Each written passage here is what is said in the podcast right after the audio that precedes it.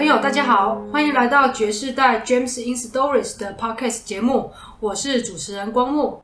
今天是创作者现身系列 Monica 篇的第三集，同样非常高兴邀请 Monica 来到现场，欢迎。Hello，我是 Monica。好，呃，Monica 在前面的节目里面有跟我们分享到，在结婚一年多以后，那也顺利怀孕了，只是很可惜在第九周的时候，因为胚胎停止发育，所以小产。既然有自然的受孕，那是怎么样知道自己有不孕症的这个状况的呢？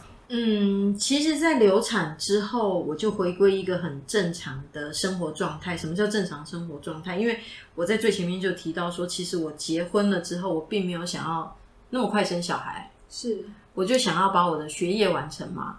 那这个中间就自然受孕了，怀孕了，然后又流产了，我就回到了一个我原本的那个轨道上。好，就是我就是开始专心的写我的论文了。呃，你知道时间有过得多快吗？咻一下，时间就过了，三年就过去了。哦，一千多个日子里面，那你们还是维持自然的，就是夫妻状态，没错，哦、是没错。然后呢，就一直都没有怀孕嘛。那我们也都不以为意，这这个问题从来没有出现在我脑袋，就是说应该要怀疑自己什么，从来都没有。是一直到有一次，我先生的同学他到台东来玩。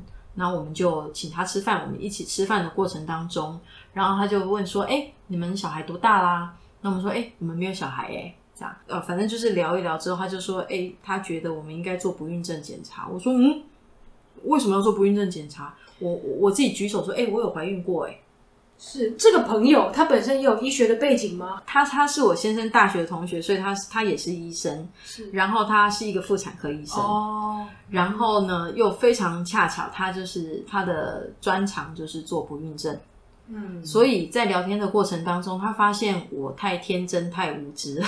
他他我，因为他问我说：“哎，你没有怀孕的话，你没有去检查吗？”我说：“我为什么要检查？”他说：“你有可能是不孕症的患者。”我说：“怎么可能？”我怀孕过哦，然后就说，那你的情况是什么？我就跟他说了前面的情况嘛，然后就说，那你从呃流产之后到现在多久？我说嗯，算一算，嗯，三年。他说三年，你知道吗？在不孕症的这个领域里面啊，正常的夫妻关系在一年当中没有自然受孕的话，就可以被归类是不孕症。所以之前有没有怀孕过这件事情，其实并不是一个判断的基准，而是说你们在连续多长的时间自然的状态之下，对，没有受孕，没错。OK，嗯哼。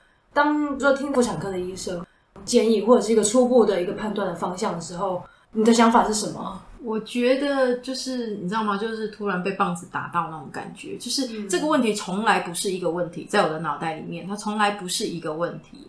可是当今天有一个专业的人士。告诉你说，你遇到了这个问题，诶，那那是一个非常就是当头棒喝吧，就说哦，原来我可能有这个问题。的确，就是同样一句话，这个人的背景是怎么样，差别会是很大的。对，嗯，他问我们说，你们有没有想要生小孩嘛？那我说，以长远来讲，是会想要生小孩的。然后他说，哦，那你们必须做不孕症的检查。然后就在他的安排之下。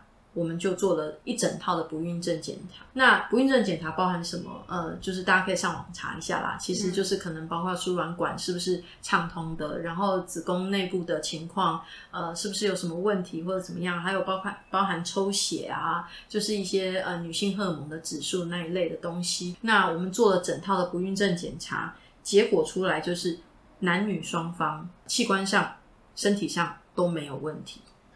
呃，这样子也还是属于不孕症，对，就是还是不孕症，嗯、就是你知道吗？我们就是一个最最难处理的状态，就是说都正常，医学检查都正常，但是仍然是不孕的状态。对，哦，呃，就是说不孕症里面啊，呃，有一种情况是女生的问题。就是可能她的输卵管是粘连的，或者是她的子宫的内壁可能是粘连的，或者是荷尔蒙的指数过低，或者是排卵的这个卵的量不够，或什么之类的。那有三分之一的问题是出现在男生身上，也就是说，例如说他的精虫数不够，或者是精虫的活动力不足，啊，这这可能是男生那一方面的问题。那不孕症当中的第三类人就是我们这种人，就是男女双方都没有问题，但是我们仍然不孕。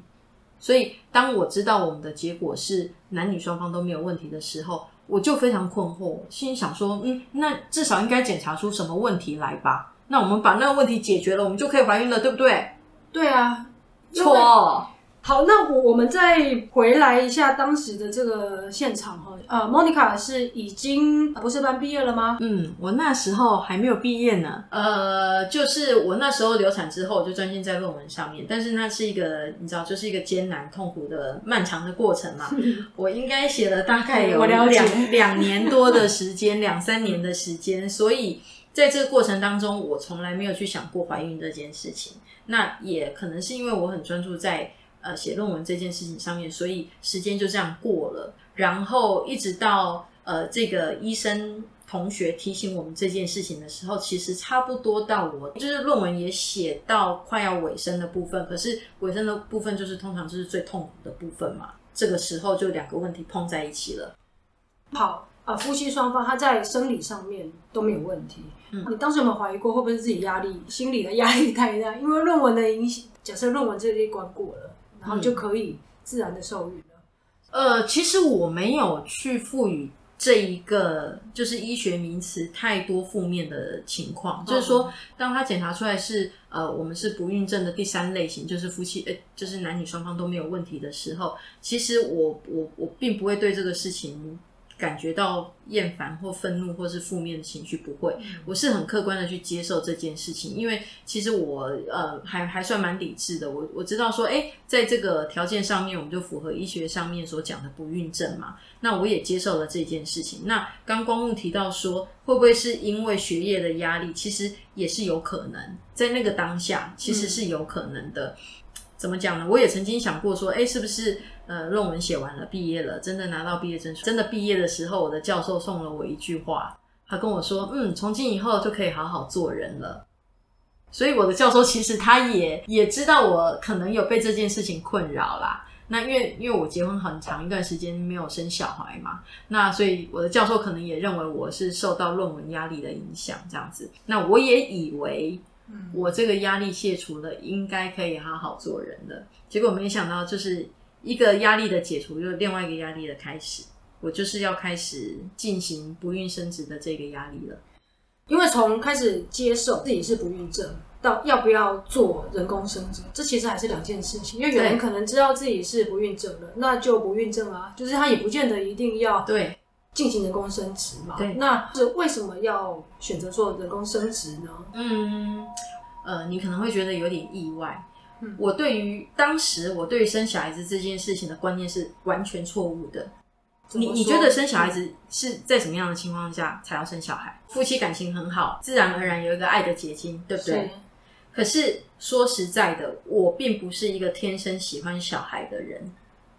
我不是一个喜欢小孩子的人，我对小孩也没有耐心。当然，但是如果是跟我们有血缘关系的，比如说。外甥、外甥女啊，或侄子啊，这种的，我我是我是可以疼爱他们，也会喜欢他们的。可是普遍来说，我并不是一个爱小孩的人，不是爱小孩的人。然后呃，不孕症，然后到去做人工生殖，嗯、这个心里面的没有办法改变，应该是对对对，对，是是怎么怎么会怎么回事？我告诉你，我纯粹就是别人做得到，我为什么做不到？然后我为什么在我的生命中会遇到这件事？所以我，我我我现在回头起来，我可以告诉你说，我当时候对于生小孩这件事情的观念是错误的。嗯、哦，我厘清一下，所以当时莫妮卡是因为不甘心吗？是，我觉得别人做得到，哦、我应该也做得到。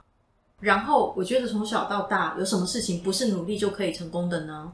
可是偏偏在这件事情上面，我跌了非常大的一跤。嗯，我非常努力，可是我没有办法做到。所以你想要知道自己也有办法克服这一个课题，只要努力，它是可以克服的。所以于是你就去，然后希望就是证明说，哎，其实没有什么事情是做不到的，做不到的。对，即使你本来心理上面没有那么喜欢小孩子，但是你也愿意去做这样子的努力看看。嗯，对，就是人家英文讲的说，fight for what？嗯，你为了什么而努力？可是我那个时候是，你知道，我跟自己赌气，你知道吗？我就觉得说，嗯，别人做到，我为什么做不到？那时候我的心境有多扭曲，你知道吗？当我发现我是不孕症了之后，我看到孕妇，我会把眼光会移开，我不要看到孕妇，嗯、我也不希望、不喜欢听到人家跟我讲说，哦，某某某的太太怀孕了，或者是哎，某某某的女儿生小孩了，我会觉得很刺耳。你觉得类似的词语都很像在讽刺你的那种感觉？对，在刺激我，嗯、因为他告诉我说别人做得到，我做不到，我就会很愤怒，我就会很生气。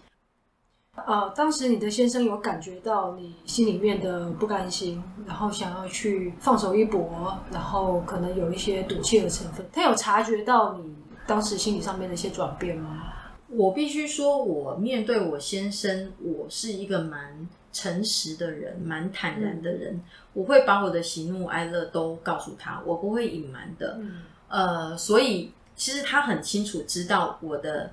情绪上、心境上出现了一些变化，可是他有一点无可奈何，因为我是一个非常强势的人，我想怎么做我就怎么做。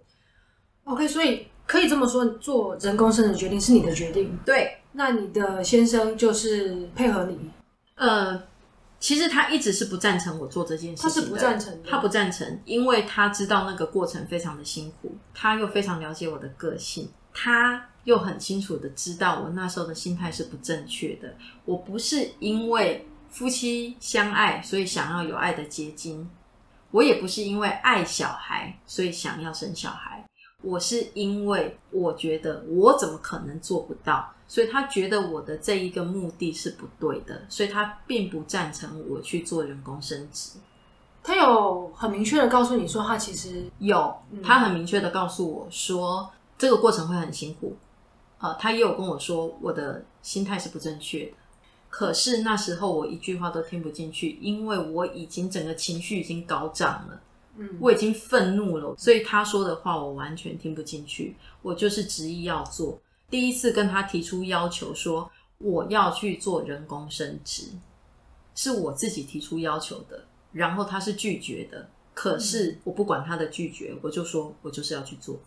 好，那所以这个决定也开启了后续漫长的尝试的过程。那跟医生讨论的时候，你也是就是维持一个这样子，我我跟你高亢的情绪去跟人家做沟通吗？不是，嗯、我的愤怒只对我的家人跟我的先生哦，我对外人是隐藏的很好的。然后呃，我记得那时候我一头热嘛，我我们住在台东嘛，可是，在台东那个环境，医疗环境，他没有办法做人工生殖，所以我必须回到台北。然后我记得那时候，我们第一次选择做人工生殖是人工受孕。人工受孕的意思就是说，他先打很多的排卵针来刺激你排卵，因为我们知道每个女生一个月只排一颗卵子嘛，那他会注射很多的药物到你的身体里面去刺激排卵，可以让你在一个月内可能可以多排出个两颗、三颗，甚至四五颗的卵出来，然后再将男生的精子取出来。然后做清洗跟分离，然后借由人工的方式送到你的子宫里面去，然后那个精子还是必须自己努力的游游游游游游到去跟卵子结合，才会形成一个胚胎。那我们第一次选择做的人工生殖就叫做人工受孕。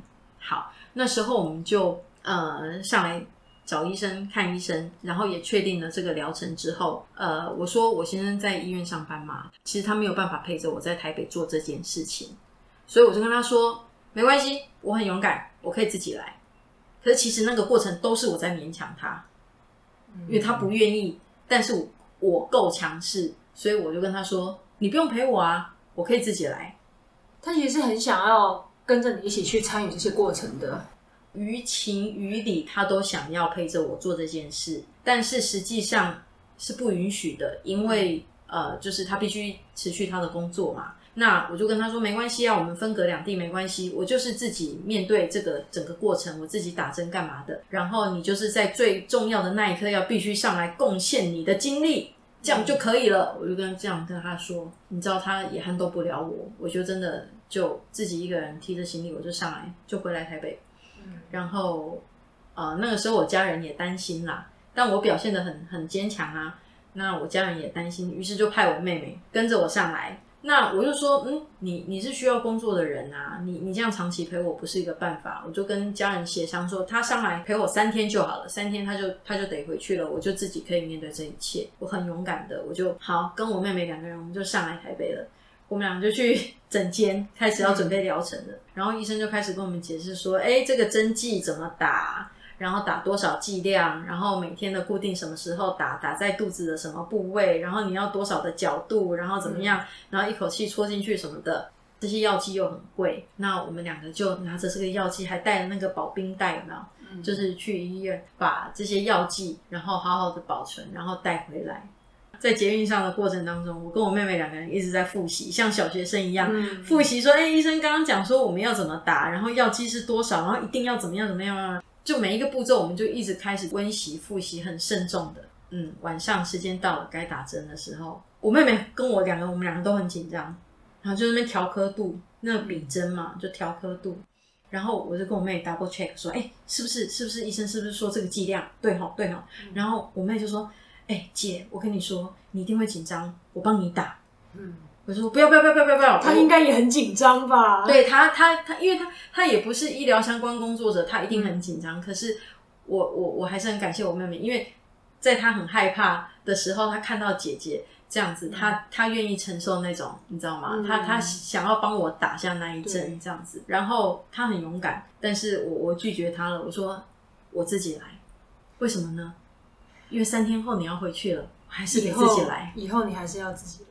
对，你说的三天是整个的前三天，不是每个礼拜三天。没有，是整个疗程的前三天。那你也太勉强。不，因为我我不想要耽误别人的工作，嗯、因为我觉得我自己可以。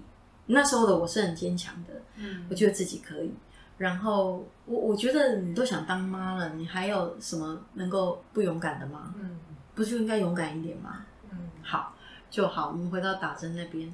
第一次打针的时候啊，我就把肚子捏起来，左手捏着肚皮，嗯，右手拿着针，然后我一直深呼吸，一直深呼吸，因为我我不知道什么时候才有勇气把它戳下去，你知道吗？嗯。然后我看着我妹，我妹看着我们两个都屏气凝神，自己就是迟疑了很久，然后就在某一刻，我就一二三，嗯，我就把它吃下去了。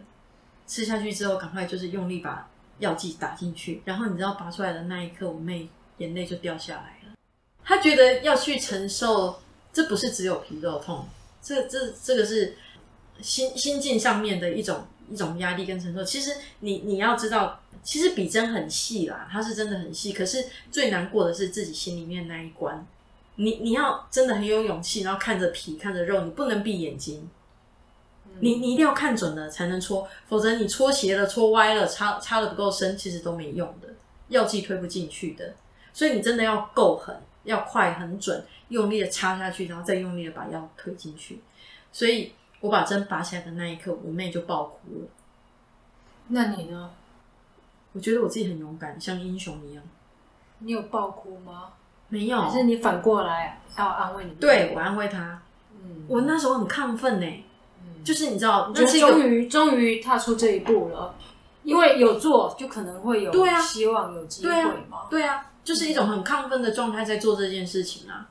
那那一刻的我，觉得自己很勇敢啊，我就冲啊，有什么好害怕的，对不对？然后我妹哭的时候，其实我我我我有点心软，因为我觉得我的事情让让她难过了。我我我不会为我自己难过，哎，那一刻的我其实还蛮坚强的，嗯。很多的过程中，听起来你都是非常的坚毅、勇敢。嗯，对，只是没有想到在这个过程里面，其实很多的人他可能心情是很纠结的。对，他可能担心你，他可能担心你的心理状况够不够健康，生理状况能不能负荷，生活环境是不是会很孤单？对，其实我我事后的回想，我是对我的家人跟我的先生，我是充满了感谢，也充满了愧疚，因为在那一段时间里面，我真的把所有的。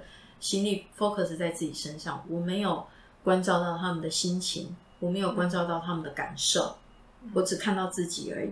事后回想起来，我觉得那时候他们给我的是满满的包容跟爱。我那时候的决定不见得是对的，可是他们全部包容我。